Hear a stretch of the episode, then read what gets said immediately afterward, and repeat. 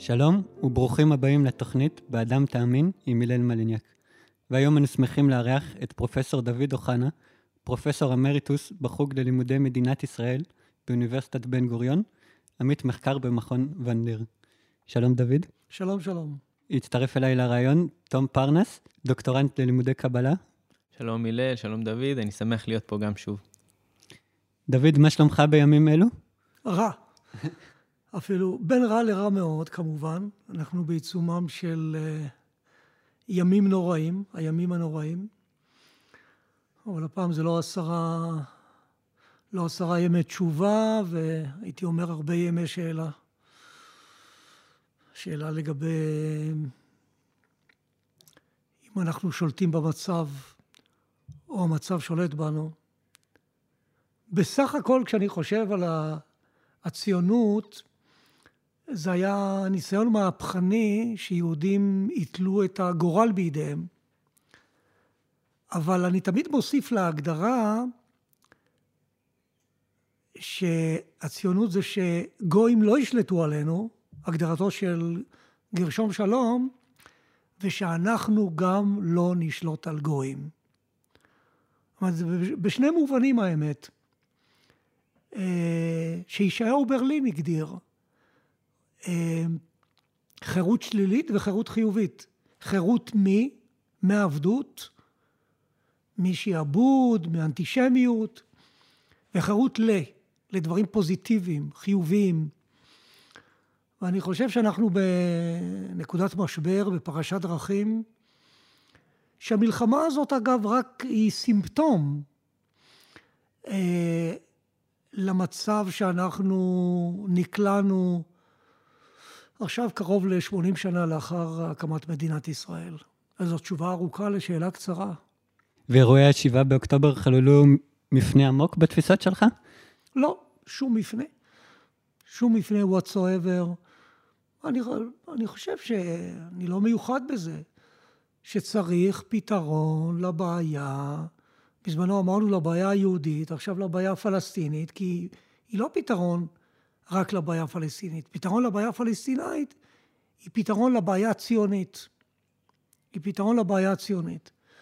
ולא יעזור לנו אם אנחנו נתרחק, נרחיק אה, את עדותנו לערב הסעודית, לקניונים של הנסיכויות, של האמירויות, של מרוקו. אה, לא יעזור, לא יעזור, הבעיה תישאר פה ואנחנו לא נוכל להתחמק ממנה. המלחמה הזאת מעידה שוב שאנחנו מנסים להתחמק. ובצורה המכוערת, הקשה מאוד, אנחנו הוטחנו פה למציאות, למציאות המרה.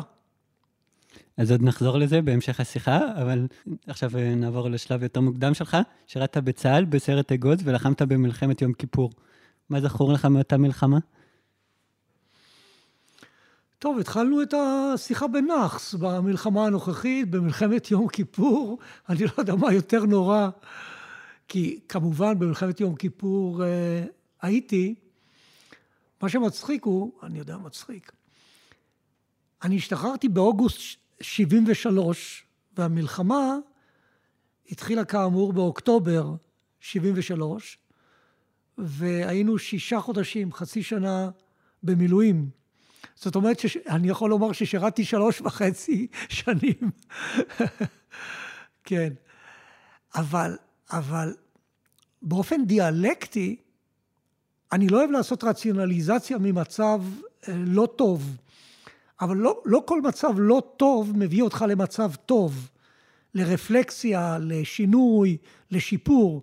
אבל מלחמת יום כיפור, אין שום ספק ש-73 הביא ל-78, ל-77 ו-8. א', ל-77 למהפך, ולחוזה השלום עם uh, בן סאדאת לבגין, מה שמוכיח שבשביל שלום צריך הרבה מזל. לא מספיק מנהיג אמיץ אחד, צריך שניים. עכשיו, זה באמת טיימינג, עיתוי, אה, הייתי אומר, מאוד מקרי, ש, שניים, שני מנהיגים היסטוריים, הזדמנו יחד ושיחליטו ללכת באותו כיוון. יש לנו כמה דוגמאות כאלה בהיסטוריה, אבל זה מקרים נדירים מאוד. אפשר לומר שהיום אין אף אחד משום צד, לא ביבי ולא סינואר. אה, אוקיי, אז כמו שאמרת, התחלנו גם באופן נאחסי וגם באופן מאוד מאוד אקטואלי. אנחנו נחזור עוד לגעת בשאלות אקטואליות, אבל היינו שמחים ככה, באמת, הסתכלנו על, על רשימת ספרים מכובדת שלך, אנחנו נגיע לחלקם באופן ספציפי בהמשך, אבל נשמח להבין קודם איך אתה מגדיר את העבודה המחקרית שלך. מה, אם אתה יכול לסמן כמה שאלות או שאלה אחת ש, שמלוות אותך במהלך השנים הארוכות של המחקר שלך. זה יצחיק אם אני אגיד שלא חשבתי על זה אף פעם. הייתי אומר היסטוריה של רעיונות. אה, כי אני אה, באמת כתבתי בכמה כיוונים, אבל המכנה המשותף הוא היסטוריה של רעיונות. אה, אולי השאלה המשותפת היא איך בני אדם חשבו.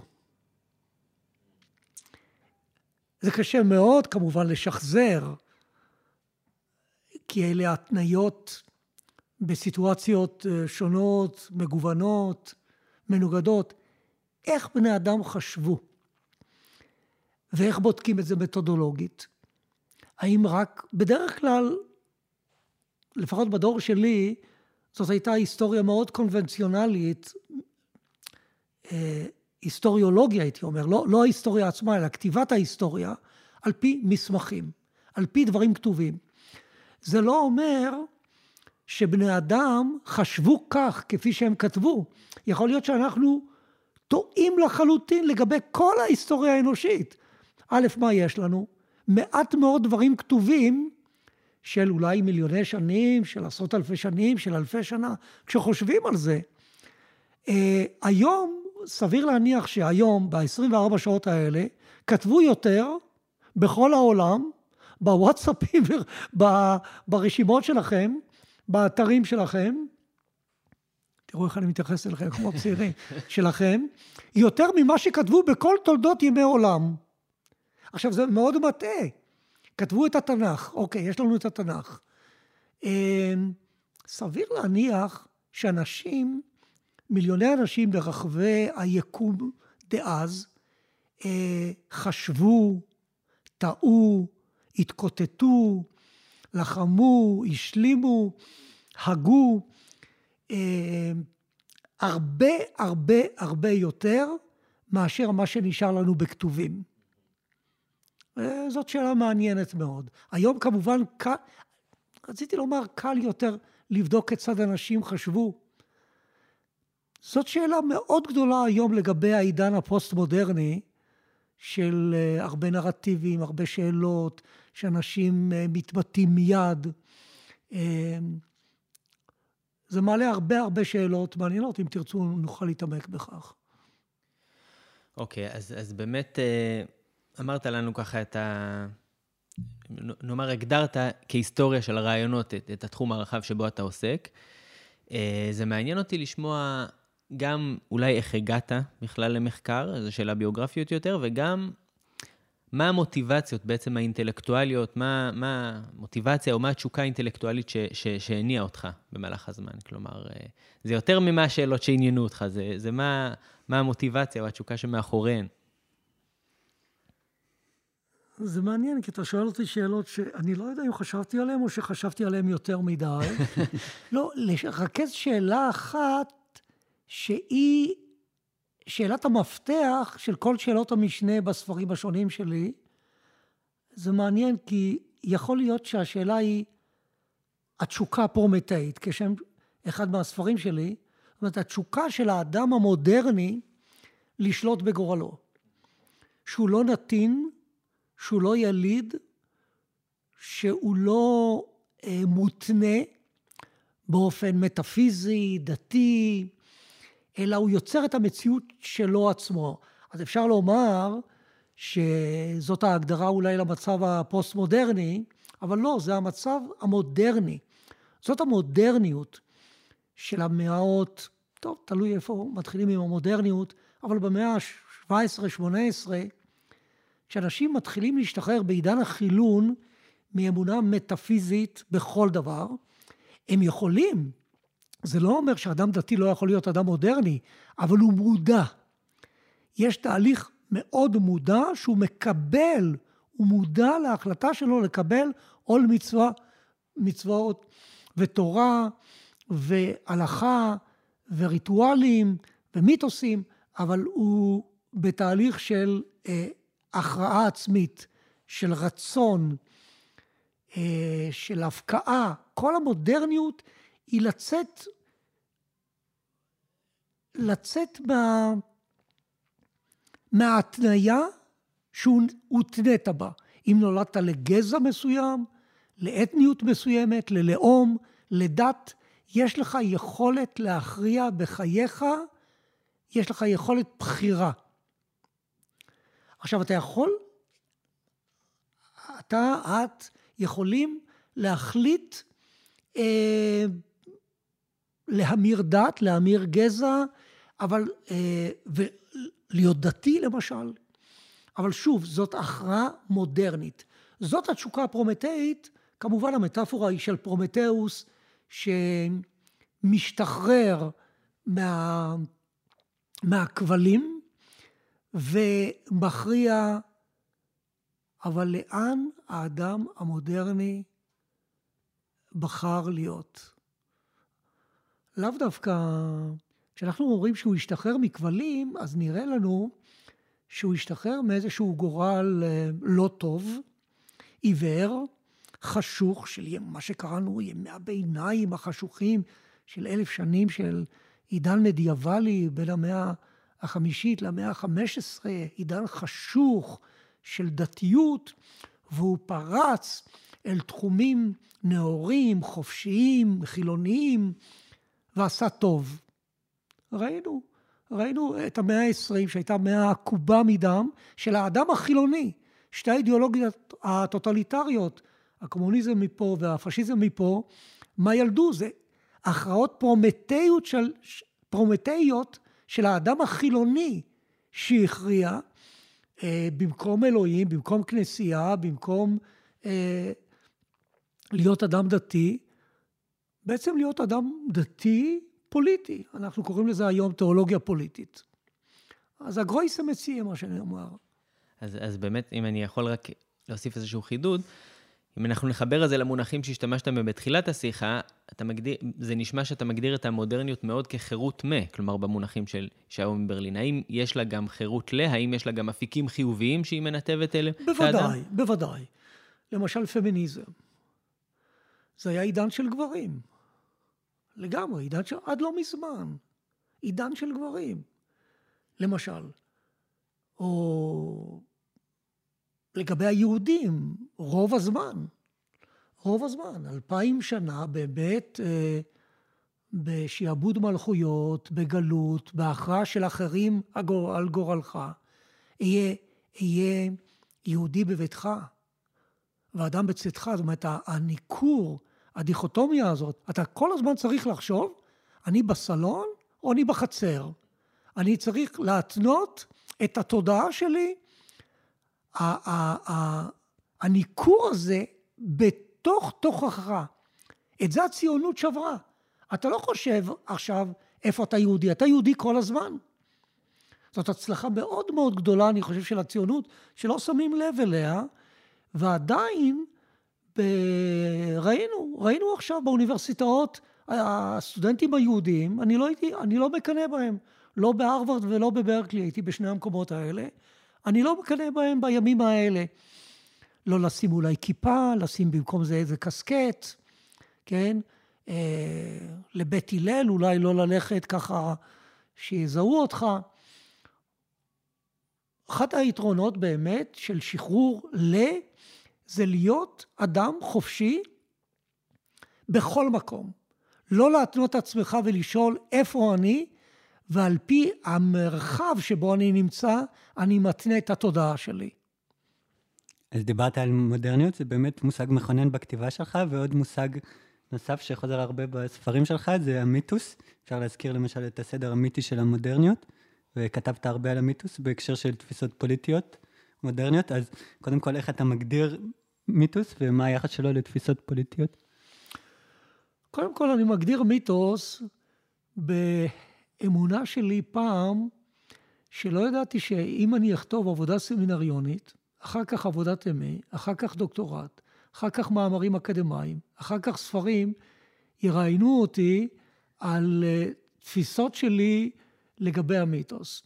אז משהו, משהו ברעיון הזה הוא אופטימי, דבר אופטימי עשיית שירים, כפי שאמר מאיר ויזלטיר, אני אומר, דבר אופטימי כתיבת מאמרים, וזה אולי אה, לקח טוב עבורכם.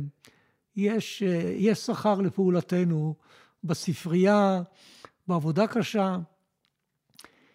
מיתוס אה, בניגוד לאחרים. אני, אני התחלתי לבדוק את העניין הזה גם בדוקטורט, אבל במיוחד במכון ון ליר, כאשר בכמה שנים עשיתי שם סמינר רב-תחומי עם האנשים הטובים ביותר שאתם יכולים לחשוב, כן?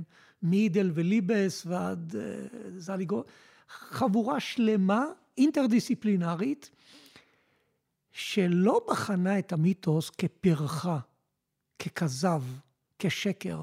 למיתוס, היום קוראים לזה נרטיב. זאת אומרת, לכל אחד מאיתנו יש מיתוס, יש סיפור, בזמנו המושג הבסיסי היה סיפור אלים. יש לנו פרספקטיבה, זווית מסוימת. אה, נרטיב, אנחנו, נרטור, אנחנו מספרים סיפור על ה... מאין באנו, לאן אנחנו הולכים. כל סיפור כזה הוא מיתוס. אני בוחן אותו, את המושג הזה, בצורה ניטרלית, לא חיובית ולא שלילית. אני בוחן את ההיגיון הפנימי שלו, את הפרחה שלו, את התוקף שלו, איך הוא פועל במישור הפוליטי, בתפיסות סוציולוגיות, אבל מיתוס, עדיין מקובל לחשוב שמיתוס הוא דבר שקר, הוא סיפור שהוא לא מציאות. אין דבר יותר מציאותי מהסיפור שאנחנו מספרים על עצמנו, מהפרספקטיבה שלנו את העולם הזה. והציונות עורכת מיטיפיקציה למקום הישראלי, גם מחלנת אותו וגם מקדשת מקומות בו זמנית. אז איך אתה מבין את המתח בין חילון לקדושה ואיך הוא מתיישב באתוס הציוני? זה היו הרבה שאלות בתוך המשפט הארוך הזה, הרבה שאלות. כל אחד מכונן את המיתוס, את הסיפור של המרחב שבו הוא נמצא. זאת קבוצת אנשים שמכוננת לאום בסך הכל, או מכוננת דת בכת מדבר יהודה, נמצאים במערות וכולי, יש להם נורמות מסוימות, טקסטים מסוימים. אנחנו במרחב הזה מכוננים את המיתוס הלאומי שלנו, כפי שהפלסטינאים מכוננים את המיתוס שלהם, כפי שהלבנטינים, הקולוניאליסטים, כוננו את המיתוס. הם רצו להשליט את התרבות הצרפתית בלבנון, בסוריה, והם כוננו בתי ספר אליונס וכולי, להשליט את התרבות האירופאית, הנוצרית. הראשונים היו כמובן עוד לפני הצלבנים, כל האימפריות ששלטו פה. זה מיתוסים שניסו לתת פשר בהרבה מקרים קדוש, לחולין, ליום-יום, למקום, ה... למקום שהוא נעדר אה, משמעות. אתה בא, מתיישב במקום, ומעניק לו משמעות מיני ובי, משמעות דתית, משמעות לאומית. אתה מספר סיפור על המקום. גם כדי אה, למסד את עצמך, לקבע את עצמך, לתת משמעות אה, למאבק שלך אולי במקום כנגד אחרים, אה, לתת משמעות לעתיד, שיזכרו אותך. כל הסיפורים האלה מרכיבים בסך הכל את הלאום, את הלאומיות בעידן המודרני. אנשים מנסים להעניק משמעות לסרייבו, או לפריז, או לירושלים. ואם אתה חושב שהטלטלה הלאומית הזה שאנחנו חווים עכשיו גורמת למיטיפיקציה מחודשת של המרחב שבו אנחנו חיים, שמצד אחד נרמס בידי כוחות עוינים, ומצד שני יש אחיזה שמתעצמת בו ומתקדשת? בוא ניקח לדוגמה, דוגמה קטנה, את המתנחלים שהיו בגוש קטיף. אגב, לא קוראים להם מתנחלים, זה נורא מעניין. כי איכשהו המושג מתנחלים קשור יותר לגדה מערבית, ליהודה ושומרון, אבל, אה, ובצדק אולי לא קוראים להם מתנחלים, כי אין שום צידוק. בהתחלה, אני תמיד מדבר על חבל ימית, אנשים שוכחים שהיו התנחלויות בחבל ימית אה, במצרים, ואחר כך בגוש קטיף בעזה. מה לנו ולעזה? זה תמיד מזכיר לי, לך לעזאזל, עזה. אה, מה, מה הצידוק? אני חושב שזה העוול הגדול ביותר אה, שלנו, בחבל ימית למשל. זאת אומרת, אנשים הקימו שם, זה הקולוניאליזם בטהרתו. זה לא הגנה על ביטחון ישראל, זה ממש לא ארץ ישראל השלמה. מה, התקשרות לשמשון הגיבור? לא בטוח שהוא היה בכלל יהודי, או... מה, מה הסיפור? מה הסיפור? חוץ מקולוניאליזם טהור. בלי היסטוריה, בלי אידיאולוגיה, בלי תיאולוגיה, עם בריכות שחייה. זה אחד הדברים שהרתיחו אותי תמיד, ליד שני מיליון פלסטינאים עקורים, ואני לא איזה שמאלני דגול, עקורים מאשדוד, מאשקלון, עקורים עוד פעם לעזה, עכשיו עקרו אותם עוד פעם, אז אתה, כל היישובים שם היו יישובים די מרווחים, עם בריכות שחייה וכולי. ו, ואנשים רוצים לחזור למקום הזה. היום, בעיצומו, בעיצומה של המלחמה הנוראית הזאת. זה נראה לי ממזריות יהודית, איזה היבריס, שהפכנו, כמו כל הלאומים, עם ביטחון עצמי, דווקא, דווקא עם ביטחון עצמי, מופרז, כן? כש, כשסטרוק ואחרים מדברים על חזרה היום לגוש קטיף, זה נראה לי לא רק מופרך, זה נראה לי כל כך, אמ, כל כך לא מוסרי, לא מוסרי, שאתה לא מסתפק בחלקת אלוהים קטנה שניתנה לך. ואתה קולוניאליסט במקום שכבר זרקת אותם פעם ופעמיים ושלוש. טוב. אמ, אז באמת עסקנו אה, במושג של המיתוס, במושג של המודרניות. הגדרת את המיתוס כסיפור שאנחנו מספרים בשביל להעניק משמעות למקום, לארץ, לזהות. אה, ובאמת הסיפור המודרני, או המיתוס המודרני של, השחרור העצמי, השחרור מ והשחרור אל, אפשר לומר שיש לו גרסאות שונות. יש את, הגרסה הרציונלית, שזה השחרור באמצעות התבונה. יש את הגרסה אה, הרומנטית, שחרור באמצעות הכוחות היצירתיים של האדם, כן? אני מתייחס כמובן לתנועת הנאורות ולתנועת הרומנטיקה כשני הכוחות ש, ש, שמתנגשים ביניהם. ומהבחינה הזאת, מעניין אותי לשמוע מה היחס שאתה רואה אה, בתוך, בתוך המודרניות, או בתוך סיפורים מודרניים שונים בין הפן הרציונלי, הרכיב הרציונלי והרכיב האי-רציונלי. זה נראה שהם כל הזמן מתקוטטים ביניהם. אה, אבל אני גם רואה שההגדרות שלך... Mm-hmm. מלכתחילה, כמו הגדרות בדרך כלל, באמת mm-hmm. הנורמטיביות, mm-hmm. בין נאורות לרומנטיקה. יכול להיות, ואני שואל אותך שאלה, mm-hmm. שברומנטיקה יש לא פחות תבונה, כלומר, היא אולי תבונית מאוד, והנאורות היא לא תבונית, היא רומנטית. Mm-hmm. הנאורות רומנטית מאוד, בוא, אני לא חשבתי להגדיר את זה כך, הנאורות נורא נאיבית, היא באמת רומנטית במובן שבני אדם נולדו חופשיים, שווים, על הרוסו וכל המכוננים של טרום המהפכה הצרפתית, או כל המהפכנים הצרפתיים, כן, או אחר כך המהפכנים הבולשביקים של שוויון בני האדם, שוויון הברואים. זו תפיסה בנאורות של קאנט, תפיסה רומנטית. כן. תפיסה, הייתי אומר, לא נעים לומר, לא רציונלית. אני, אגב, לא אומר עכשיו מוסרית, אם היא טובה או לא טובה. אני אומר רק שהיא באמת, היא לא הגיונית. מה, שוויון מוחלט בין כולם? גם מי רוצה שוויון כזה? ובתפיסה הרומנטית יש הרבה יותר היגיון שבני אדם קשורים למקורות שלהם, לסבא שלהם. זה לא רציונלי. מה, אני קשור לסבא שלי?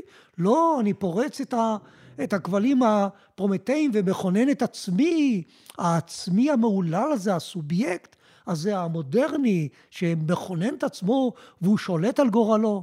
איזה שולט על גורלו? מי שולט על, גורלה, על גורלו? יש, יש, יש uh, קפיטליזם ענק, יש חברות ענק, יש uh, ראשי ממשלה, יש, יש... אתה שולט על גורלך בדיוק? Uh, לכן אני אומר, תמיד, תמיד, תמיד לשאול שאלות לגבי ההגדרות האפריוריסטיות שלנו. לשאול שאלות, תישארו ברלין שוב. ולחזור. אבל מה שטוב בישעיהו ברלין, שהוא כונן אה, תפיסות מסוימות או שאלות מסוימות, שעל בסיסן אנחנו יכולים להמשיך ולשאול שאלות.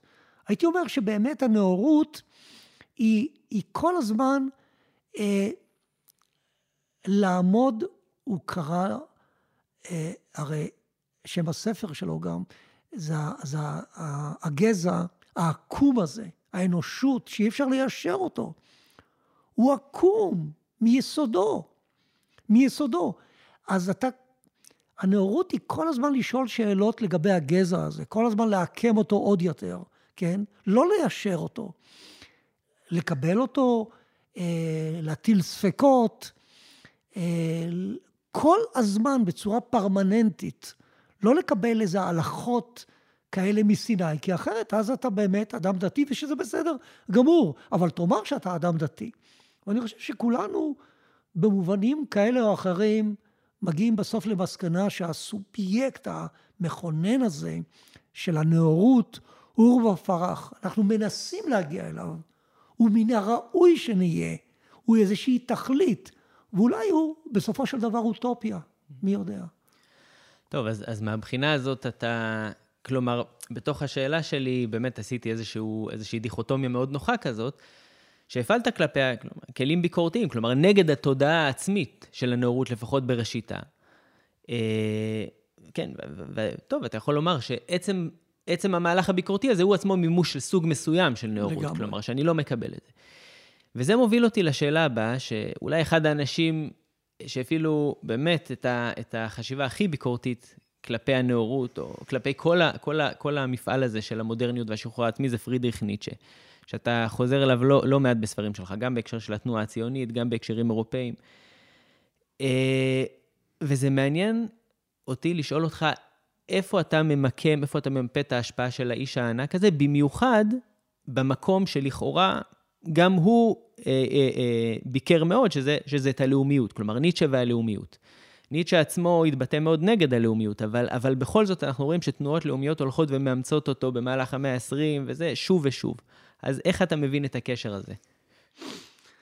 ניטשה השפיע על כל הכיוונים. אין השפעה לאידיאולוגיה מסוימת בתוך הציונות.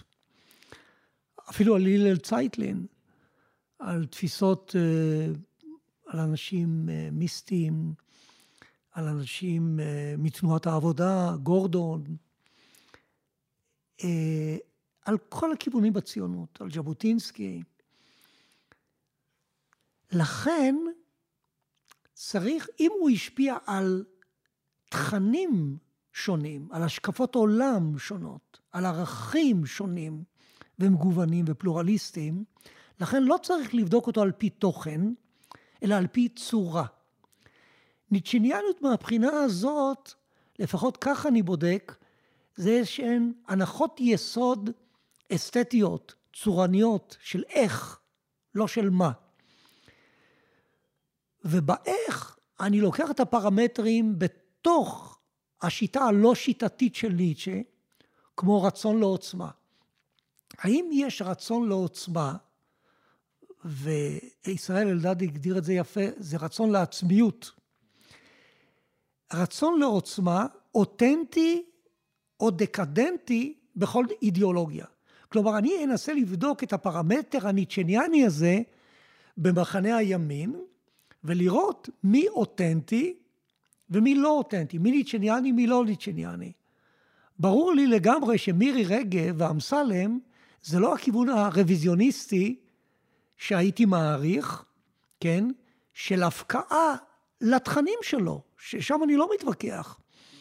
והייתי רואה יותר את יבין, את ז'בוטינסקי, את ישראל אלדד, למרות שאני לא מקבל שוב את התכנים, יותר כניצ'ניאנים. זאת אומרת, שוב, אני לא בוחן את התכנים שלהם, אני בודק את הצורה הניצ'ניאנית של אדם עליון למשל, לא במובנים הגזעניים שהסבירו אותם בזמנו במלחמת העולם השנייה, אלא של אדם, שאני מסביר, מתעליין על עצמו, של התגברות עצמית, self-overcoming. אז כל המושגים הבסיסיים האלה של ניטשה, רצון לעוצמה, התגברות עצמית, אדם עליון, הם לא של תכנים, אלא של אופן של חיים. האם אתה חי אותם בצורה אינטנסיבית, רצונית, שאתה יצירתית, אישית, או שאתה אה, כפוף לנורמות, לדעות קדומות. וכאן ניטשה, שוב כ, כנייר לקמוס, יכול לבחון כל מחנה. אחד הדברים שמאפיינים אותך, שיש לך אומץ לב ציבורי ואתה מתבטא בכל מיני סוג, סוגיות שנויות במחלוקת. אז רצינו לשאול אותך, מהי דמות האינטלקטואל כמו שאתה מבין אותה? אני חושב שפחדתי יותר בחיי, כל אחד, יותר מאשר העזתי. אה, אה, מה הדמות של, אה, מה הדיוקן של אינטלקטואל ציבורי? שאלה מעניינת. כי אפשר לענות את התשובות הבנאליות, ואני משתדל לפחות השעה הזאת קצת לא להיות בנאלי. אמ, אינטלקטואל זה... כמובן, כל הדברים הנון קונפורמיסטיים, אדם ש... שיצא נגד ה... הנורמות, שזה לא... לא משתלם, לא משתלם לך לומר אותם ושאתה תשלם עליהם את המחיר. במובן הזה אולי ישו הוא אינטלקטואל, אין שום ספק. יהודי טוב, ששאל שאלות לגבי אותה יהדות קצת מנוונת בתקופתו. אה, ישעיהו הנביא, אף פעם לא חשבתי על האנשים האלה כאינטלקטואלים, תמיד ככה, כן. האינטלקטואלים המודרניים, סארט, פוקו, כל החבר'ה, אבל אנחנו מדברים פה על אנשים רציניים, ישעיהו הנביא. הוא אחלה אינטלקטואל כשחושבים על זה. כי זה לא, אנחנו הגדרנו אותו כנביא. עכשיו, נביא זה לא אחד שמתנבא, מגיד עתידות. אני לקחתי תמיד את ההגדרה של בובר, נביא זה אחד, זה בעצם אינטלקטואל, שאומר לך, יש לך כמה אפשרויות, שתי אפשרויות, אבל אם הוא אומר רק יש לך כמה אפשרויות, הוא עדיין פרשן, הוא מנתח, הוא עושה אנליזה. אבל הוא ממליץ לך, ואולי ומח... מחייב אותך, אולי מכוון אותך, לבחור ובחרת, אה, אתם, אתה ודאי יודע, אה, ונתתי לפניך חיים והמוות, הטוב והרע, ובחרת בחיים. זה לא נתתי לפניך, מי אתה יבחוש בן שלולית? אם הייתי נותן לאנושות להכריע, ראינו כבר מה היא עשתה עם הנאורות והמודרניות והמאה העשרים שלה, כן? ובחרת בחיים, זאת אומרת, אני ממליץ, יש פה המלצה, יש פה הכוונה, יש פה חינוך, יש פה מן הראוי שיהיה, כמו שלייבוביץ' תמיד היה אומר, עם האצבע. מת, מתנבא אליי אל מה שראוי להיות. אל מה שראוי להיות. זה לא נביא של, של מה יהיה. אנשים טועים בהגדרה הזאת. לכן זאת, זאת לא הגדרה סתמית, הגדרה סתמית של איזה, כן, כפי שאמרתי, מגיד עתידות, אלא של מחנך. זה יכול להיות גם איש אה, של מחשבה מדינית, אה, מנהיג, כן? שעכשיו אנחנו זקוקים לאיזה סוג כזה של מנהיג אה, נביא, של מה שראוי להיות. איך אני מתגעגע לישעיהו ב'. אני, אני חושב שזאת באמת השאלה. ישעיהו כן. למד. ישעיהו למד, כן. זה ספר שלא נכתב. Uh, אני חושב שזאת באמת השאלה הקשה, כן? בנוגע לאינטלקטואל של המאה ה-21. כי באמת, כשאנחנו אומרים את המונח הזה, זה קל לחשוב על צרפת של שנות ה-60, ש- שאנחנו מדברים על חברה, שכמו כל חברה יש לה את החסרונות שלה, אבל היא, היא כן מעוניינת לשמוע את האנשים האלה. או, או טוב, לייבוביץ', גם דמות של אינטלקטואל ישראלי, מעוניינים או לא מעוניינים היו לשמוע אותו, הוא, הוא היה קהל שבכל זאת שמע גם אם הוא התפלמס. השאלה, עם התנאים החברתיים של המאה ה-21, כן, עם, עם הפוסט-אמת, עם, עם מצב שבו באמת אנחנו, אולי גם מתוך איזושהי מודרניות שהלכה קדימה, כאילו, ביטלנו כל אלמנט של, של היררכיה, של, של, של, של ראוי כזה או אחר. השאלה אם זו קרקע שמאפשרת צמיחה. של אינטלקטואלים מהסוג שאתה מדבר עליהם, שהם מורים כאלה. לא, אני, אני מאמין בהיררכיה של ערכים. לא הכל לגיטימי. לא הכל, כן. אני רבתי כל כך עם כל הפוסט-מודרניים בזמנו בוון ליר, ופתאום כל הפתיחות הזאת, כל השוויון הזה, לא, יש, יש היררכיה של ערכים. מה זה, פתאום אנחנו, ערכים הם במדרג אנכי, לא במדרג אה, אופקי של הטוב ליד הרע, המוסרי ליד הרשע, האמת ליד השקר. נרטיבים שונים, הכל לגיטימי, הכל הולך. אוי, אתם מחזירים אותי כמה עשרות שנים אחורה לכל הוויכוחים שם עם עדי אופיר, שאותו אני מאוד מעריך כמובן. אמ, ואני חושב שיש היררכיה לחינוך, לכל דבר, ללאום. יש לאומיות אינטגרלית, שוביניסטית, אימפריאליסטית, שמסתכלת רק אה, על עצמה. אני ואפסי עוד, אני ולאומי ואפסי עוד, ויש לאומיות שהיא ליברלית, שהיא פלורליסטית, של אני שכן שלך, לידך. ואני חושב שבכיוונים האלה אנחנו צריכים לחנך פה פוליטית, פוליטית, שלאום אחר לא חייב לבוא במקומנו ואנחנו לא חייבים לבוא במקום לאום אחר. יפרחו אלף פרחים. כתבת גם על דמותו של האינטלקטואל הים תיכוני, למשל על ז'קלין קאנו בספרך הלבנטינית, או על אלבר קאמי בספרך ההומניסט כן, בשמש. כן, חיכיתי לשאלה על אלבר קאמי. כן. אז מה, מה הזהות ים תיכונית זוהי בשבילך, ולמה מייצגים אותה דווקא קאנו וקאמי? תראה, על כל השאלות שלכם ניסיתי לענות בצורה רציונלית, ועכשיו, בעניין למה אתה ים תיכוני או זה, אני אומר ככה. כאילו, למה? כובע. תמיד התשובה הזאת של כובע או ככה הייתה בעיניי הכי רציונלית, אגב. כאילו, זה הדבר הטבעי ביותר. אני חושב שגם אתם. זה לא בגלל שאני נולדתי במרוקו והגעתי בגיל ארבע. אני חושב שאנחנו, שה... למשל, לא אמריקאים באופי שלנו. לא אמריקאים באופי שלנו. אה, אנחנו בלתי אמצעיים. אני הכרתי אתכם עכשיו. אם, אם היינו אמריקאים, אז הפרופסור שנשאל עכשיו היה, א', מגיע עם חליפה, מגיע רבע שעה לפני כן ולא מאחר, כן?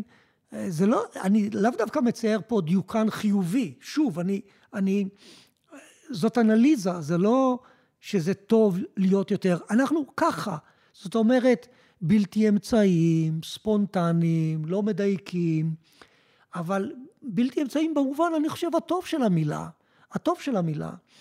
אה, כלומר, נמצאים ליד הים. הציונות בחרה להתיישב ברצועת החוף, לא ליד ההר, לא ליד הירושלמי, לא בירושלים. זה עזר לנו. לא, אנחנו לא אנשים קשים. אני חושב, זאת אומרת, אני לא יודע לומר, הייתי רוצה לראות את, ה, את, ארץ ישראל, את מדינת ישראל, את הציונות, את, ה, את מה שמכונן פה, ואני חושב שיותר ויותר אנחנו ים תיכוניים. כי מי שייסד את המדינה בסך הכל, היו חלוצים ממרכז מזרח אירופה, אה, ייקוב הדין את ההר. יכול להיות שבשלב הראשון צריך את האנשים המוצקים האלה, כן? אבל אה, אה, לאט לאט אנחנו משתלבים במרחב, במזג האוויר הנוח, הנעים, ואני חושב שהאנשים הים תיכוניים סביב אגן הים התיכון, גם האינטלקטואלים, אני עכשיו כותב ספר אה, על הומניזם ים תיכוני, ואני רואה את כל ההוגים האלה, למשל הזכרת שניים, את ג'קלין כהנו ואלבר קאמי, אבל אפשר להזכיר את אה, אורחן פמוק בטורקיה. רק, רק נגיד שאולי אנשים, הם פשוט בשביל שאנשים ידעו שאלבר קאמי נולד בעצם באלג'יריה, כן? הוא צרפתי כן. שנולד באלג'יריה הקולוניאלית, וז'קלין כהנו נולדה במצרים, אני חושב, כן. ואימא שלי נולדה, ב... וסבתא שלי באלג'יריה, ואני נולדתי במרוקו. אני חושב שיש בזה משהו, ואני לא איזה אינטלקטואל מפריז, מהסורבון, מהמהפכה, מה, כן, של שנות ה-60. תראה את סאר, תראה את פוקו, תראה את האנשים המאוד קשוחים האלה, שעלק הם ביקורתיים, הם אינטלקטואלים. אבל כל אחד, כל אחד אה, ספון במרחב התיאורטי שלו, כן? ואני חושב שאינטלקטואלים ים תיכוניים, אני יכול למנות הרבה כמובן, טאה חוסיין במצרים, וסמפרון, ורבים רבים וטובים, אלבר ממי כמובן, אה, סביב אגן הים התיכון, הם הם מתונים, הם פלורליסטים, הם לא אידיאולוגים. האב המכונן, הייתי אומר, של כל האסכולה ההומניסטית, ים תיכונית, זה אלבר קאמי כמובן. הוא לא התכוון להיות כזה, כי להיות אב מכונן זה סתירה מיניה וביה להומניזם ים תיכוני, של חיה ותן לחיות. אה, אז, אז זה, אולי ניכנס קצת יותר לעובי הקורה של הדמות הזאת של אלבר קאמי והאופציה ש, שהוא מציע דרך ההומניזם הים תיכוני. איך אתה רואה את העמידה שלו, למשל, במלחמה שמזכיר, בקונפליקט שמזכיר ולא מזכיר את הקונפליקטים שלנו פה, המאבק באמת של הצרפתים וה, והקולוניה שלהם באלג'יר, איזה סוג של עמדה הוא פיתח שם אל מול uh, יריבים אה, חברים שהיו לו אה, בצרפת, כמו סארח ואחרים? אתם כמובן מכירים את האמירה שלו שהוא בוחר באימא, על פני הצדק, או המולדת, או האידיאולוגיה. אני חושב שהוא מגדיר טוב מאוד את ההכרעה של שלושתנו, לפני ששאלתי אתכם. נדמה לי, ככה אני רואה אתכם. חבר'ה נחמדים, הייתם בוחרים באימא שלכם. נכון? לפני, לפני כל אידיאולוגיה. זאת אומרת, הדבר, ה... זאת אומרת, הדברים הפשוטים, הטריוויאליים, הם לא כל כך טריוויאליים, זה האנושיים, אנושי אנושי מדי. אה, קאמי היה. אה, בואו נזכור שהוא מת בתאונה בגיל 48. אגב, או 47, כמו ולטר בנימין, בערך באותו גיל, יש המון משותף בין, שני, בין שניהם. למרות שלוולטר בנימין היה איזה רומן אה, מרקסיסטי כזה לגמרי, או אחר. לגמרי, ולמרות שאלבר קאמי נראה לי יותר יהודי. אוקיי. okay. אבל שני ילדיו, תאומיו, הבן והבת הם יהודים, כי האימא הייתה יהודייה. מעניין. ואני תמיד אמרתי לביתו, שהיא יכולה להיות ישראלית באותו יום שהיא מגיעה לישראל. הזמנתי אותה פעם לכנס, אבל איכשהו לא יצא שהיא תגיע. וקאמי מהבחינה הזאת הוא אינטלקטואל באמת כלבבי.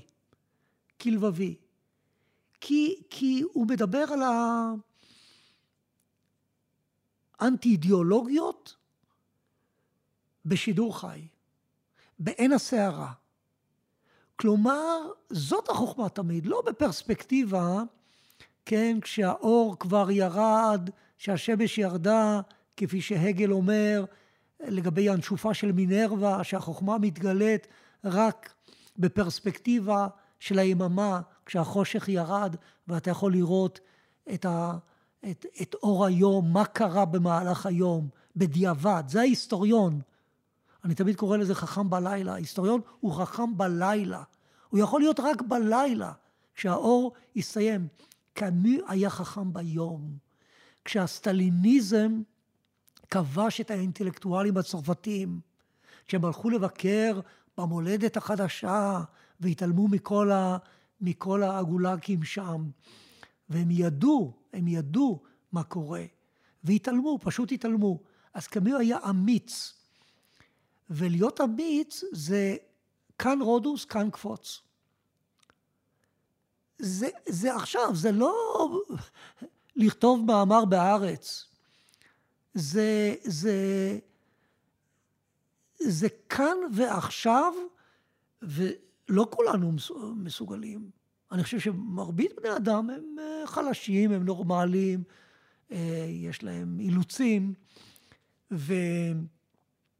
וקאמי במהלך חייו הקצרים הוכיח גם נגד הנאציזם בשידור חי, כשצרפת נכנעה לנאציזם. ואנשים שם, אה, אנשים ונשים, בילו, יצאו לבתי קפה, ובתוך כמה שבועות פריז נפלה. והוא לחם ברזיסטנס, ו... ושילם מחירים, והיה בשעה של האידיאולוגיות הגדולות של הפשיזם ושל הסטליניזם נגד שניהם. זאת חוכמה מאוד מאוד מאוד גדולה, במיוחד אם אנחנו משווים אותו לאינטלקטואלים בני זמנו. ואני חושב שזה הגיע מהפשטות של נעוריו, של סבתו, של אמו, של אמו, שלא ידע קרוא וכתוב, של אישה פשוטה שניסו לקחת את זה בתשובה שלו שם לסטודנט אלג'יראי ששאל אותו בזמן שהוא קיבל את פרס נובל את השאלה הזאת, ולכאורה הוא נכשל. הוא לא נכשל, לדעתי, כשהוא אמר אימא, זה גם מציאותית וגם מטאפורית. הדבר הבלתי אמצעי. בזה אני בוחר. באימא שלי, ב, ב, במול, במול, בקרבה, בדברים הבסיסיים. חברים, הוא הגן על חבריו היהודים, הסתכן באלג'יריה והגן שם נגד שלטון וישי. ו... אז, אז הוא היה אדם שחי את הרגע ו... וכן, נעלם לנו אולי טוב, אולי זה הוסיף קצת לרומנטיקה, אין שום ספק שזה הוסיף לרומנטיקה כן. במוות כל כך uh, צעיר. אז בהמשך לחזרה לכאן ועכשיו שציינת, נחזור לענייני הש... השעה. במכתב גלוי ששלחת... אי אפשר להישאר ככה בקמי ולהתעלם מענייני השעה. הלוואי, הלוואי, כן, אבל... אז במכתב גלוי ששלחת לראש הממשלה, הבעת את העמדה כי המאבק על חלקת האדמה בין הנהר להר נותר גרעין האיבה ולב הסכסוך האזורי. ובהמשך המכתב אתה מבקש ממנו להניח את המפתחות. אז אם תוכל להרחיב קצת על המכתב, ומה אתה רואה לנגד עיניך אם הוא ימשיך, ואיזה חלופות אתה רואה. זה היה הדבר הנאיבי ביותר שכתבתי בימי חיי. בימי חלדי. אה, הייתי מודע לגמרי. אני חושב שקצת ניסיתי לעשות דאווין גם, זה תמיד מכתב. כן, זה...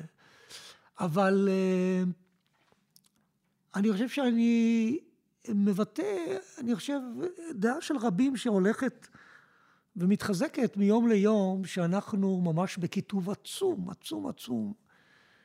ושאפילו אם הוא צודק או לא צודק, אני חושב ש... והוא אדם חכם, הוא, אני לא יודע אם הוא אדם אינטליגנטי, בנימין נתניהו, ואני חושב שהוא מודע למצב. אנחנו לא נפתור את הבעיה של עזה, לא נפתור את הדיכוטומיה ואת הקיטוב, וצריך לפעמים קצת שקט. אני זוכר שעמוס עוז הלך לבקר בשבוע הראשון את אה, שמיר, שכיהן אחרי בגין, והוא, והוא אמר, כשהוא יצא לעיתונאים, הוא אמר, קצת שקט, הקומפרסור הפסיק. זה מזכיר לי בתעלת בלאומליך את אפרים קישון שם, הקומפרסור כל הזמן, יש איזה רעש גדול, רעש. ואנחנו זקוקים קצת לשקט, לפרספקטיבה, לבדוק מה קורה איתנו? וכל הזמן אנחנו נמצאים במהומת אלוהים, שמי יודע, זה איזה סוג של מלחמת אזרחים אה, לטנטית. ואני חושב שלפעמים, אם אתה צודק או לא, אתה צריך אולי לשלם מחיר מסוים, ויזכרו לך את זה. זה מה שניסיתי לומר בנאיביות שלי, לא שציפיתי שהוא יקרא, אני מקווה מאוד שהוא לא קרא, כי יש דברים יותר חשובים מאשר לקרוא מאמרים שלי עכשיו בעיצומה של המלחמה. אבל אני חושב שבבסיסו של דבר אנחנו זקוקים לאיזה שבט אחים גם יחד, לא כדי לרקוד הורה וביחד ננצח וכולי, אלא כדי ללבן באמת את שאלות היסוד שלנו, לדבר איש עם אחיו בכלל, להתייחס במובן הזה איש אל אחיו. כל הזמן יש רק יריבים, יש אויבים, יש מלחמה, יש דרוויניזם חברתי, יש איזה, מה שקרל שמיט קרא כל הזמן אויבים וחברים, כל הזמן קיטוב. ואני חבר גם בפורומים כאלה של המחאה, כל הזמן, איך אנחנו עכשיו נלבן ונצא לרחובות ונעשה, כן, שיהיה רעש. לא, לא, קצת שקט בבקשה. זה נתן זך אמר, נכון? נתן זך, קצת שקט. נכון? נתן זך. רגע אחד, קצת רגע שקט. רגע אחד. בבקשה. בבקשה, שקט. אז טוב, זה נשמע לי ממה שאתה אומר, ת, תגיד לי אם, אה, אם הבנתי נכון, שהים תיכוניות הזאת שדיברת עליה קודם, היא מציעה אולי איזשהו, לא מפלט, אבל אלטרנטיבה ל- לרעש של המודרניות, שאולי קשור לרצון הזה בהתגברות עצמית כל הזמן, בלהגיע קדימה באיזושהי אידיאולוגיות יתר. אה, יכול להיות שגם הים תיכוניות הזאת היא, היא, היא, היא סוג מסוים של, של מודרניות. אז השאלה היא, אם אתה, בסופו של דבר, כשאנחנו מסתכלים על זה שכולנו בתוך הסיפור המודרני, כולנו בתוך הסיפור הישראלי והקונפליקטים של המודרניזציה של היהודים, אתה רואה את המפלט, אני כרגע עובר לאיזשהו עובד קצת יותר uh, מלמעלה, את המפלט ב... בלדחות את הסיפור המודרני, או בלאמץ גרסה מסוימת שלו.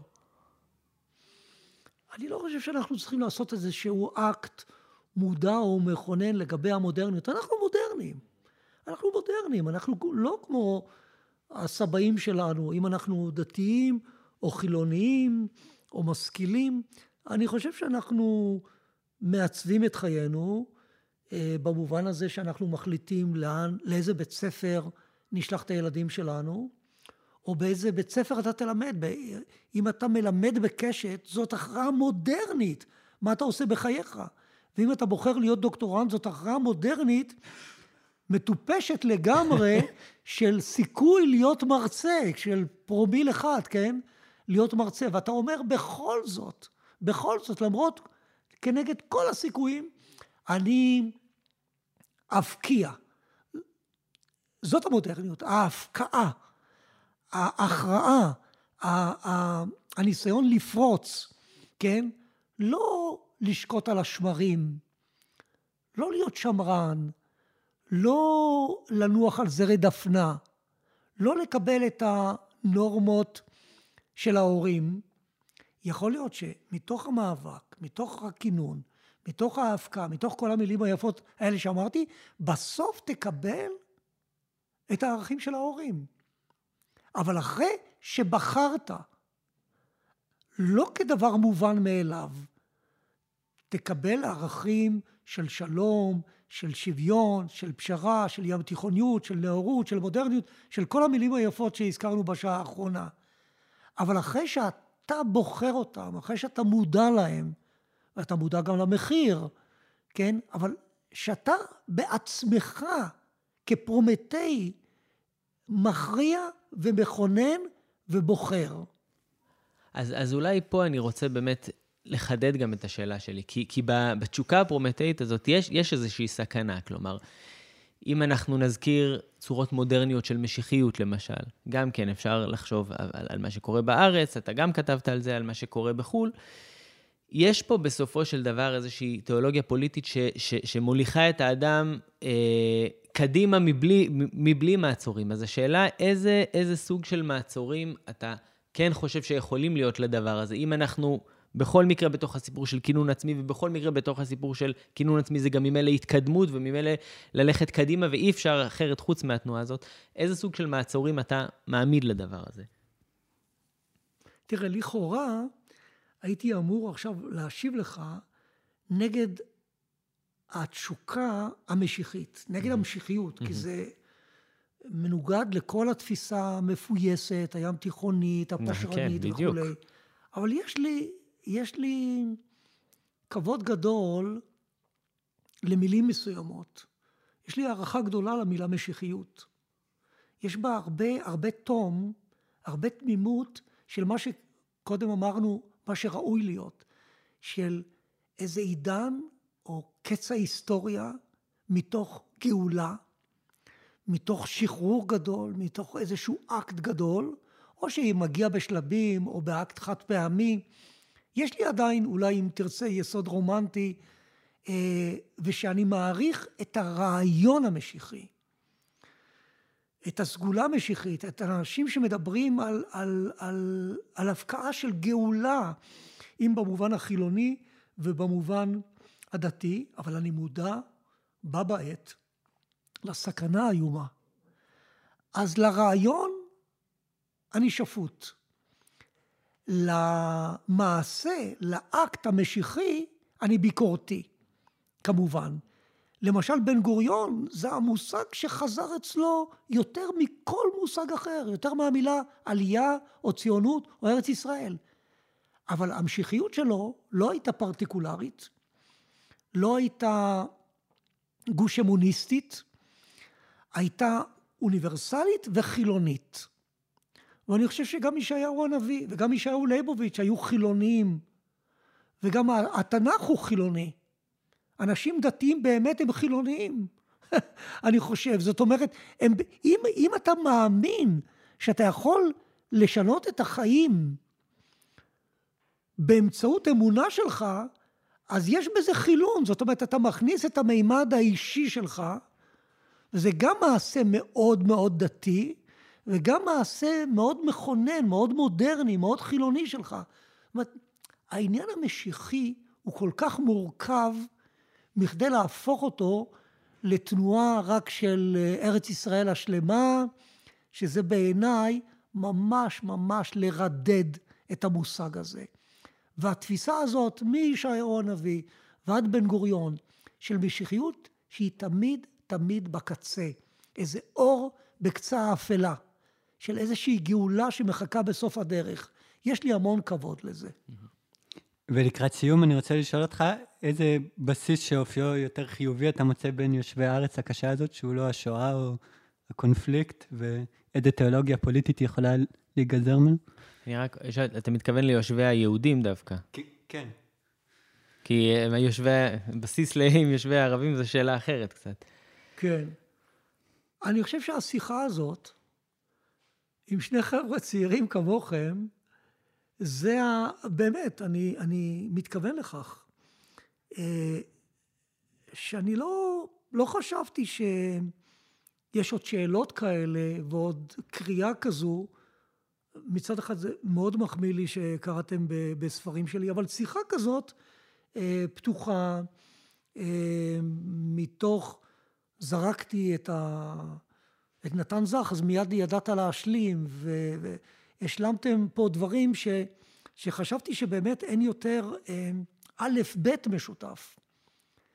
זה משמח אותי מאוד, אני לא זוכר מה השאלה שלך, אני רק רוצה לסיים בצורה אופטימית את, ה, את השיח הזה. אני חושב שכל עוד יש אה, דיבור, יש דיבר, יש א', ב', יש אה, אה, איזה, איזה עיון משותף, עיון משותף, שמתוכו אנחנו יכולים להגיע לספקות, לביקורת, לתשובות שונות, לאידיאולוגיות, לא חשוב מה, אבל שאנחנו יודעים על מה אנחנו מדברים. כשאנחנו אומרים ישעיהו, כשאנחנו אומרים ישעיהו, אז אנחנו יודעים, יש ישעיהו א', ישעיהו ב', ישעיהו ל'. זה כבר, זה ידיעת האלף בית העברי. זה הבסיס של, ה, של ההומניות, של, ה, של ההומניות. בלי ידע בסיסי של, ה, בזמנו הייתה מיתולוגיה יוונית. אז אנשים ידעו את הסיפור, מאין באת, לאן אתה הולך. כמה צעירים היום יודעים אה, על ישעיהו ליבוביץ' ועל נתן זך. אז אני רואה שלפחות שניים יודעים, וזה משמח אותי מאוד. ולסיום, אני רוצה לשאול אותך אם אתה אופטימי בנוגע לכך שעוד תזכה לראות בימי חייך שלום עם שכנינו וחברה יותר מתוקנת. אני לא אזכה לראות שלום בימי חיי, ואני בכל זאת אופטימי. זאת אומרת, מה אני פראייר? מה אני אחיה את החיים הקצרים האלה שניתנו לנו בצורה ספקנית, בצורה נאחסית? מה פתאום? מה פתאום? אנחנו נמצאים בגיהנום, וצריך לצחוק מול הגיהנום הזה, צחוק אחד גדול. ואתה משאיר מקום לספק שאולי בכל זאת תזכה לראות משהו? לא, לא, לא, אני, אני די, די בטוח. להפך, ככל שהביטחון, ככל שאתה נמצא יותר בתחתית, במנהרה הזאת, לא חשבתי שאני אשתמש במשל המנהרה עכשיו, במנהרה הזאת, באופל הזה, אני חושב שככל שאתה נמצא, אני לא רוצה להרחיק לדימויים במלחמת העולם השנייה, אבל באמת בימים שחורים שכאלה, אני חושב ש, שצריך אה, לחייך, אה, לראות שזה לא סוף העולם. אתמול אה, אני סבא צעיר, אני בן 71, ורק לפני כחודשיים שלושה הייתה לי נכדה ראשונה. והלכתי איתה ב, ב, פה במסלול ב, ברכבת, וכל העולם היה פתוח. שרתי שירים של גשר הירקון ושל התרנגולים ושל אריק איינשטיין. טבולה ראסה, הכל, הכל נפתח מחדש. בשבילה זה עולם חדש לחלוטין. ובשבילי שאני נוכח ברגע כזה, זה עולם, אה, עולם חדש. למרות המודעות שאנחנו בתוך הגיהנום. תודה רבה לך, דוד אוחנה, על השיחה הכנה והפתוחה הזאת. תודה לכם. תודה, תודה לשניכם, תודה רבה. תודה לתום פרנס שהצטרף, תודה לדולב סלומון על העריכה וההפקה, וערב טוב.